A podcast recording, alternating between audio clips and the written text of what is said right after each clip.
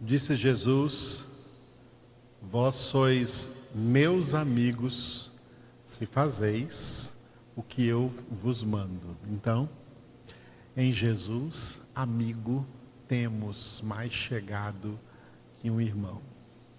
Aleluia. E ele nos manda que levemos tudo a Deus em oração. Como é bom orar ao Senhor, invocar o nome do Senhor e apresentar diante dele todas as nossas ansiedades, porque ele tem cuidado de nós. Ele cuida de mim, ele cuida de você. Aleluia. Terceira parte da nossa congregação de hoje, continuando no livro dos Atos dos Apóstolos. Você vai ver aí um slide agora cujo título é Atos de Pedro. É nesse texto que nós estamos, Atos de Pedro, no livro dos Atos dos Apóstolos, do capítulo 9, versículo 31 até o capítulo 11, versículo 18. Esse texto está dividido da seguinte forma: do capítulo 9, versículo 31 ao versículo 43, terminando o capítulo 9, os atos de Pedro nessas duas cidades, Lida e Jope. Lida e Jope. Nós já terminamos este relato no domingo passado. E nós vamos entrar hoje então na segunda parte desse texto, cujo título é Cornélio. Vai entrar aqui um, em cena um personagem muito importante aqui dentro do livro dos Atos dos Apóstolos, que é este Cornélio. A história dele começa no capítulo 10, versículo 1, e vai até o capítulo 11, versículo 18. Muito bem, então, Cornélio, Atos 10, de versículo 1 a, ao Atos 11, versículo 18. Muito bem. Esse texto está dividido da seguinte maneira: ele tem um desenvolvimento o desenvolvimento desse texto, intitulado aí Cornélio, é todo o capítulo 10, cujo título Evangelizando Cornélio. Um dos atos de Pedro foi evangelizando evangelizando Cornélio. É o capítulo 10, o capítulo que nós vamos abordar a partir de hoje, né? Depois de muito tempo, nós terminamos o capítulo 9 estaremos entrando aqui no capítulo 10. Pedro evangelizando Cornélio. E depois esse texto aí, intitulado Cornélio, tem uma conclusão nos 18 primeiros versículos do capítulo 11, Atos 11, de 1 a 18, quando Pedro, diante da cúpula da igreja de Jerusalém, teve que justificar porque ele entrou na casa de Cornélio, que não era um judeu, era um romano, e ele teve que então justificar essa evangelização. Então, Atos 11, de 1 a 18, Pedro justificando a evangelização, a evangelização de Cornélio. Mas hoje nós vamos nos concentrar no capítulo 10, Atos 10, evangelizando Cornélio. Como que esse texto se divide? Ele se divide assim. Primeiro, ele tem um texto nos dois nos 22 primeiros versículos, onde vão apresentar duas visões, duas visões espirituais, duas manifestações de Deus dando visão a pessoas. Ele vai dar uma visão para o Cornélio, depois uma visão também para o apóstolo Pedro. Vamos ver essas duas visões e os seus significados nos 22 primeiros versículos do capítulo 10.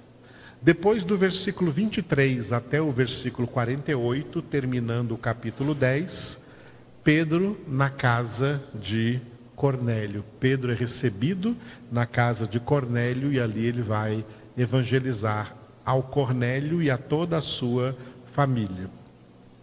Primeiro vamos nos concentrar nessas duas visões. Atos 10, de 1 a 22. A primeira visão é a visão de Cornélio, Atos 10, versículos 1 a 8. E do versículo 9 ao 22, depois vem a visão de Pedro. Vamos ver primeiro então a visão de Cornélio, Atos 10, de 1 a 8. Esse texto tem uma introdução e um desenvolvimento. A introdução, os dois primeiros versículos, que eu coloquei o título de Apresentação de Cornélio.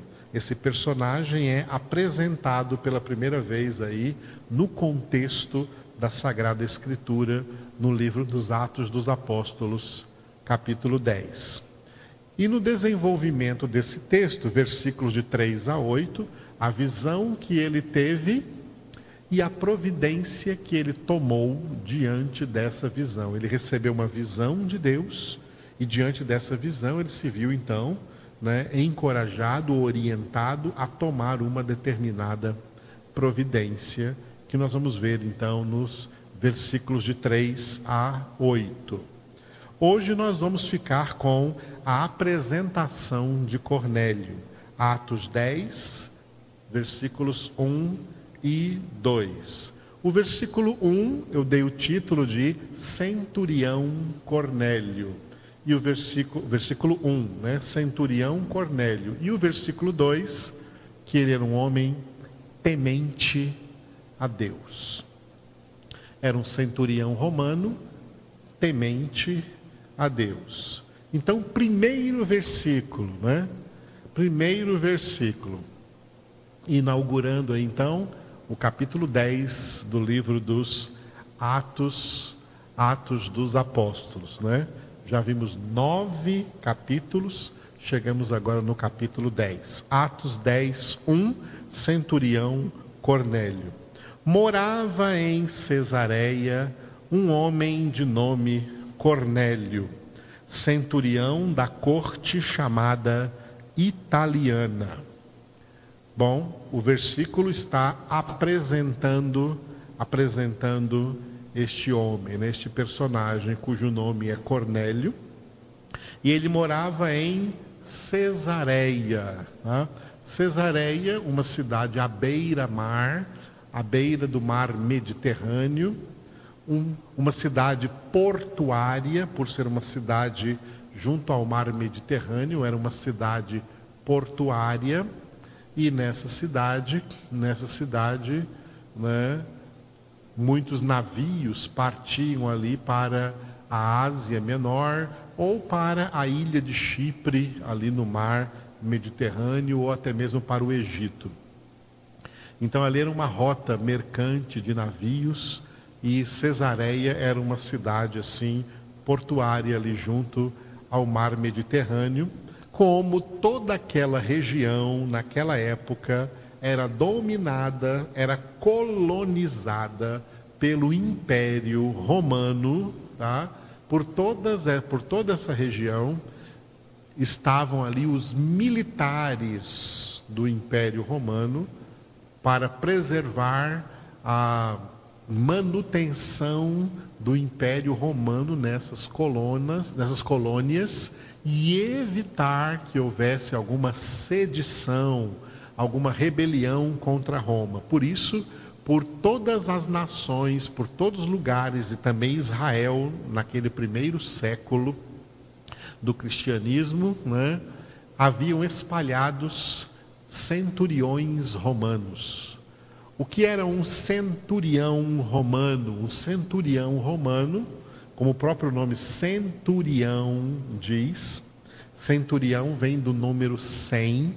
Centurião romano era um, um homem, um, conde, um, um, um condecorado militar romano que tinha ao seu serviço um pelotão ou um batalhão né, não sei como é que isso era chamado, de 100 soldados romanos.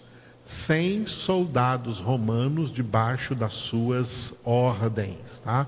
100 soldados romanos para administrar o lugar aonde esse centurião morava. Ele era responsável de, nesse lugar, e Cesareia era um lugar muito importante, por ser uma cidade portuária e ele tinha que comandar esses soldados para vigiar quem partia e quem chegava nesses navios, se estava tudo, tudo ok, se estava todo mundo submisso ao Império Romano. Tá? Então é assim que os centuriões trabalhavam com os seus soldados. E ele é um centurião romano da corte chamada italiana. Por quê? Porque Roma era a capital da Itália. E claro que havia no Império Romano servidores do Império Romano que eram de outra, oriundos de outras nações. Havia centuriões que eram oriundos de outras nações. Mas um centurião que era italiano era alguém da corte do próprio César, do próprio rei, alguém que tinha proximidade, alguém que tinha trânsito junto ao trono de César, trânsito livre, porque ele era um italiano. E assim era esse Cornélio, assim ele foi, assim ele foi apresentado. Se nós pegarmos livros de história daquela época e lermos acerca de quem eram e como viviam estes centuriões, os centuriões romanos, os centuriões do Império Romano, nós ficaríamos assim escandalizados e chocados. Esses centuriões eram homens, na sua maioria, eram homens severos, eram homens de comportamento rígido e homens também de dura cerviz, de corações empedernidos, homens violentos que tinham que motivar os seus cem soldados ao seu comando a serem violentos, homens implacáveis, tá? E esses homens eram ímpios até o último grau da palavra ímpio. Eram homens que verdadeiramente serviam o Império Romano e como eles eram de confiança do Império Romano, os centuriões eles eram, estavam entre os principais convidados para as festas romanas que aconteciam durante todo um ano no Império Romano, muitas festas romanas aconteciam. E essas festas romanas, nessas festas romanas, é que nasceram aquelas festas que ficaram chamadas como orgias. Nessas orgias, os romanos que eram ali recebidos eram autoridades romanas, príncipes e princesas, pessoas da alta sociedade e os centuriões romanos, que eram então como que empregados de confiança do César, tá? militares de confiança do imperador. Essas festas eram exclusivamente para alegrar esses centuriões, para eles se sentirem bem e continuarem fiéis ao imperador César, fiéis ao Império Romano e lutarem a favor do Império Romano em todas as regiões dominadas por esse império, para que não haja nenhuma revolta nessas colônias contra o Império Romano, para que todos paguem seus impostos ao Império Romano. Então Roma fazia essas orgias. Nessas orgias, o que acontecia? Muita comida, muita bebida. Tá? Eles praticavam ali certas coisas terríveis, como promiscuidade sexual, homossexualismo, lesbianismo, é, mistura de casais, pessoas que que tinham relacionamentos com mulher de outro homem, marido de outra mulher, e assim, tudo liberado, porque estava tudo na mesma festa. Eles comiam tanto que, além de ter sanitários, banheiros nessas festas, tinham também dentro dos banheiros um elemento chamado um, um vomitório, que era um lugar para que depois que as pessoas tivessem comido e bebido muito, elas vomitavam ali e depois lavavam o rosto, lavavam a cara, lavavam a boca, para voltar para a festa e continuar comendo e bebendo. Não eram festas de uma noite, eram festas que demoravam dias. Uma orgia demorava de 10 a 15 dias, 20 dias às vezes, numa orgia. E todo mundo naquela orgia tinha que comer muito, tinha que beber muito, tinha que praticar muita promiscuidade. Os centuriões romanos, na sua maioria, sempre ali estavam presentes. A história dos centuriões é história de homens terrivelmente iníquos, ímpios, pecadores terríveis. No entanto, é? no entanto, a Bíblia fala de dois centuriões um pouco diferentes. Um centurião é aquele que é citado nos evangelhos, que ele tinha um servo, não era um dos seus cem soldados, era um servo que ficou doente, ou seja, era um escravo, porque naquela época havia escravagismo. Um escravo da casa desse centurião ficou doente. Só que ele tinha tanto apreço por aquele escravo que, naquela época, ouvindo falar de Jesus, mandou chamar Jesus para Jesus curar o servo dele. E depois que ele mandou chamar Jesus, ele lembrou assim: puxa vida, quem sou eu? Eu sou um centurião, né? Eu não mereço que esse homem entre na minha casa. Ele mandou um recado, falou: Senhor, não precisa vir na minha casa, não. Eu não sou digno de que o Senhor entre na minha casa. Manda uma palavra, só uma palavra, e o meu servo ficará curado. Jesus se admirou da fé daquele centurião. Não era como os outros centuriões. Jesus se admirou da fé daquele centurião. Qualquer outro centurião praticaria uma eutanásia nesse escravo, nesse servo e compraria outro servo. Escravos eram comprados em praça pública, eles podiam escolher escravos. Os centuriões podiam ter os melhores escravos, os mais fortes, os mais competentes. Um escravo ficou doente, mata ele e pega outro escravo. Mas ele não. Ele não quis matar o seu servo doente, ele lutou para que seu servo doente fosse curado. E Jesus curou o servo doente, mandando só com uma palavra. Na hora que Jesus mandou a palavra, naquela mesma hora, sem Jesus ter chegado na casa daquele centurião, o servo ficou curado.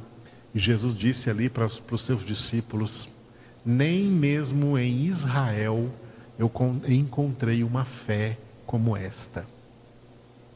Um centurião aí dentro da época dos evangelhos, da época do ministério de Jesus. Agora aqui no livro dos Atos dos Apóstolos, o centurião da época dos apóstolos, da época do apóstolo Pedro, o apóstolo Pedro é enviado à casa de Cornélio. Mas antes esse Cornélio está sendo apresentado. Porque este homem, que não era convertido, diz o versículo 2, que apesar de não ser convertido, ele era temente a Deus. Versículo 2, Atos 10, 2. Cornélio era piedoso e temente a Deus, com toda a sua casa, e que fazia muitas esmolas ao povo, e de contínuo orava a Deus. Vale a pena repetir esse versículo? que completa a apresentação de Cornélio, esse centurião romano, que Cornélio era piedoso, diferente de todos os outros os outros os outros centuriões que eram impiedosos, tá? e temente a Deus. Os outros centuriões não tinham temor de Deus nenhum. E não somente ele era temente a Deus, mas ele inspirava e conduzia e orientava toda a sua casa, sua casa e a sua família, seus escravos, pessoas que moram ali na casa desse centurião. E diante desse temor que ele tinha de Deus, ele sabia que Deus existia, tinha temor de Deus, mas não conhecia Deus e não era convertido ainda. Então ele pensava: o que, que eu faço para servir esse Deus? E ele pensou que a melhor maneira de servir a Deus seria com muitas esmolas ao povo, e ele fazia muitas esmolas ao povo. Porque havia muita gente carente em Israel na época do Império Romano. O Império Romano era um governo despótico que cobrava altas taxas de impostos, a pobreza, a fome era muito grande. E o centurião Cornélio, vendo isso, né, tinha compaixão daquelas pessoas, coisa que centurião não tinha. Centurião não tinha compaixão de ninguém, mas esse centurião, por causa do temor que ele tinha de Deus, ele tinha compaixão e por essa movido por essa compaixão, fazia muitas esmolas ao povo e de contínuo orava a Deus. Não sabemos como é que ele orava a Deus.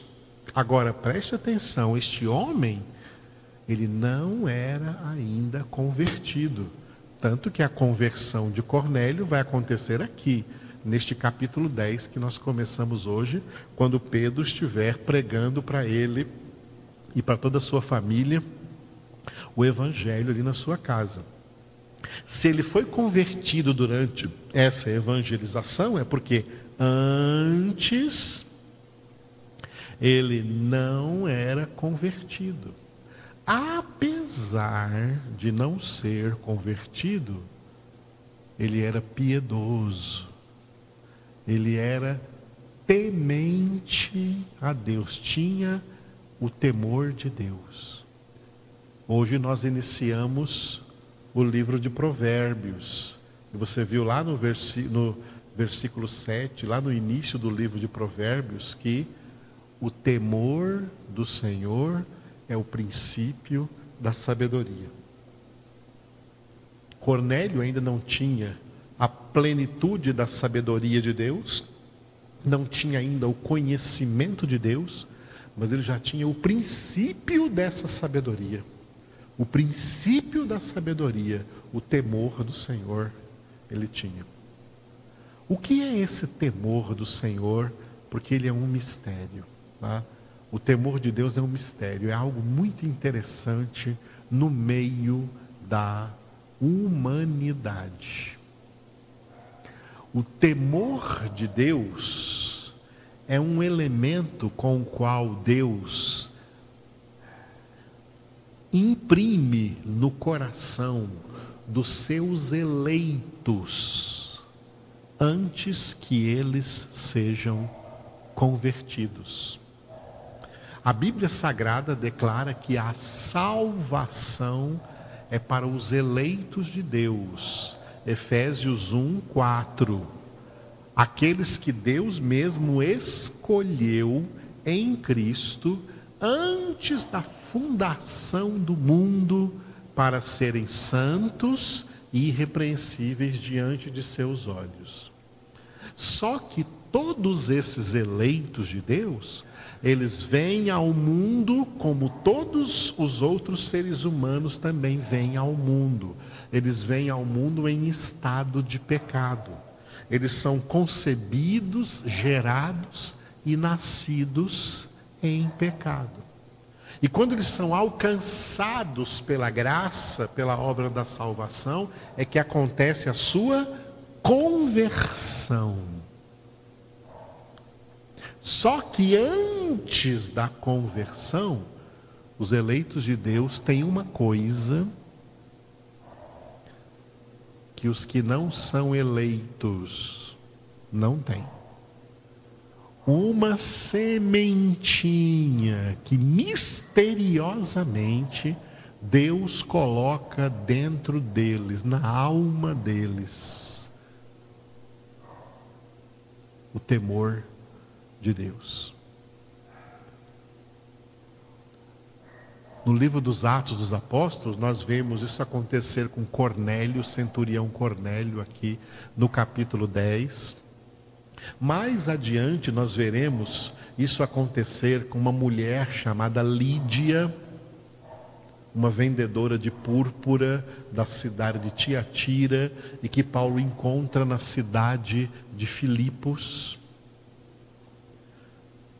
E Lídia também não era convertida, mas assim como Cornélio, ela era temente a Deus.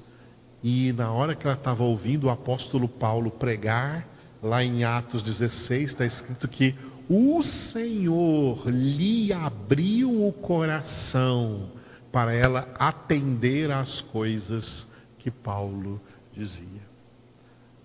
Mas antes dessa conversão, ali foi a conversão de Lídia.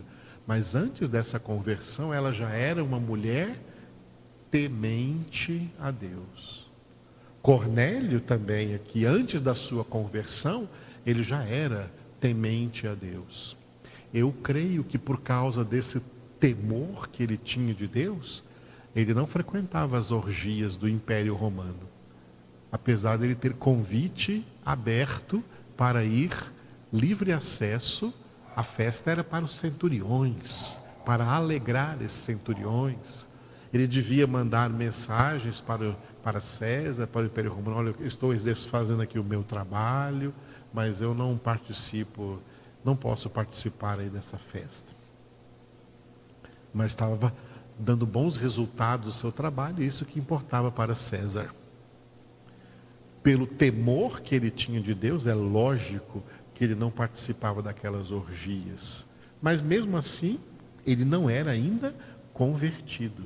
Mas se ele tinha a semente do temor de Deus dentro dele, é porque ele era um escolhido, é porque ele era um eleito de Deus, é porque a salvação um dia iria, de fato, alcançá-lo.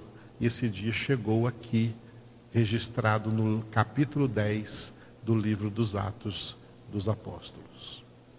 Mas eu fiquei hoje com vocês com esses dois versículos para nós entendermos isso. Nós podemos ver isso na Escritura e podemos ver isso na própria experiência. Na minha experiência de pregador do Evangelho, eu já preguei para muita gente que não tinha o mínimo temor de Deus dentro delas. Todas elas rejeitaram a pregação. Mas Deus também me enviou para pessoas que já tinham uma semente dentro delas. Tinha uma semente do temor de Deus dentro delas. Essas sempre eram convertidas na pregação do Evangelho. Porque o temor que Deus colocou dentro delas, essa semente que Deus colocou dentro delas, agiu de tal maneira para trazer essa pessoa, esse eleito de Deus, esse escolhido de Deus, para a data, para o momento, para a hora exata da sua conversão. A minha conversão foi dia 5 de abril de 1981. Deus marcou essa data. Mas eu tinha 18 anos, mas antes dessa data chegar eu estava no mundo, mas mesmo no mundo eu tinha sinais de que algo me esperava à frente dos meus dias. Eu tinha uma semente dentro de mim que mesmo que eu quisesse negar diante do mundo, era uma semente do temor de Deus me atraindo para aquele dia, aquela hora, aquele momento em que o Senhor me alcançou. É assim que ele faz com todos os seus eleitos. Há muitos eleitos de Deus espalhados pelo mundo que ainda não foram alcançados, que ainda não foram convertidos, mas eles têm temor de Deus dentro do coração deles. Temor que está guiando a eles para, em, no determinado momento, porque para cada um Deus tem uma data, para cada um Deus tem uma agenda, Deus tem um dia marcado nós vimos no capítulo 9 qual foi o dia de Paulo. Paulo também, quando ele era Saulo de Tarso, ele tinha temor de Deus e era até por temor de Deus que ele perseguiu o cristianismo. Era um temor sem discernimento, sem conhecimento, mas foi convertido, foi alcançado na data que o Senhor marcou. É Deus quem marca essa data. É Deus quem opera o temor de Deus no coração de cada um daqueles que Ele vai alcançar. E eu encerro dizendo isso. Todos, sem exceção, sem perder nenhum, todos que Deus, em Cristo Jesus, escolheu antes da fundação do mundo para serem santos, todos serão alcançados pela graça de Deus, pela obra da salvação em Cristo Jesus. Como Deus é maravilhoso em tudo que Ele é e em tudo quanto Ele faz. Aleluia. Obrigado, Pai. Obrigado, Jesus. Obrigado, Espírito Santo. Obrigado por tão grande obra que tu fazes em nossas vidas. Obrigado porque sabemos com toda convicção e certeza de fé que todos aqueles que tu, ó Pai, escolheste em Cristo antes da fundação do mundo para serem santos e irrepreensíveis diante de ti, tu estás agindo o tempo todo na história da humanidade para no devido tempo alcançá-los um por um. Onde quer que estejam, no império das trevas, tu os libertas do império das trevas e os transporta para o reino do Filho do teu amor, em quem temos a redenção, a remissão dos pecados. Obrigado por essa obra tão misteriosa do Senhor. Uma obra para cuja realização és tu mesmo quem ages e tu mesmo declaraste na tua palavra: agindo eu, quem impedirá? Aleluia! Te louvamos, ó Deus, porque para ti nada é impossível. Tu, pode alcançar, tu podes alcançar a quem tu quiseres alcançar. Nem a própria pessoa, nem as circunstâncias, nem o mundo, nem as pessoas, nem a morte, nem o abismo, nem o diabo, nem os demônios, nada pode impedir a tua ação numa vida na qual tu já decidiste que vais agir para salvá-la. Por isso, Senhor, te louvamos pela tua sabedoria, pelo teu propósito. Encerramos a nossa congregação de hoje, Pai, orando em prol de toda a humanidade. Orando para que a humanidade seja curada da Covid-19, orando para que venham logo as vacinas, orando para que os que estão enfermos sejam agora curados, especialmente aqueles que estão em estado grave nas UTIs. E oramos também por todos, Senhor, de qual acometidos de qualquer outra enfermidade que sejam curados agora pelo poder do nome e do sangue do teu filho Jesus. Cura, Senhor, todos os enfermos e que todos os teus filhos e filhas se alegrem com a tua presença, com a tua palavra, com o teu amor e pela tua graça, sejam gratos e vivam em ações de graças, dando por tudo Graças a Ti, ó Pai, em nome do Senhor Jesus Cristo, na comunhão do Espírito Santo. Amém.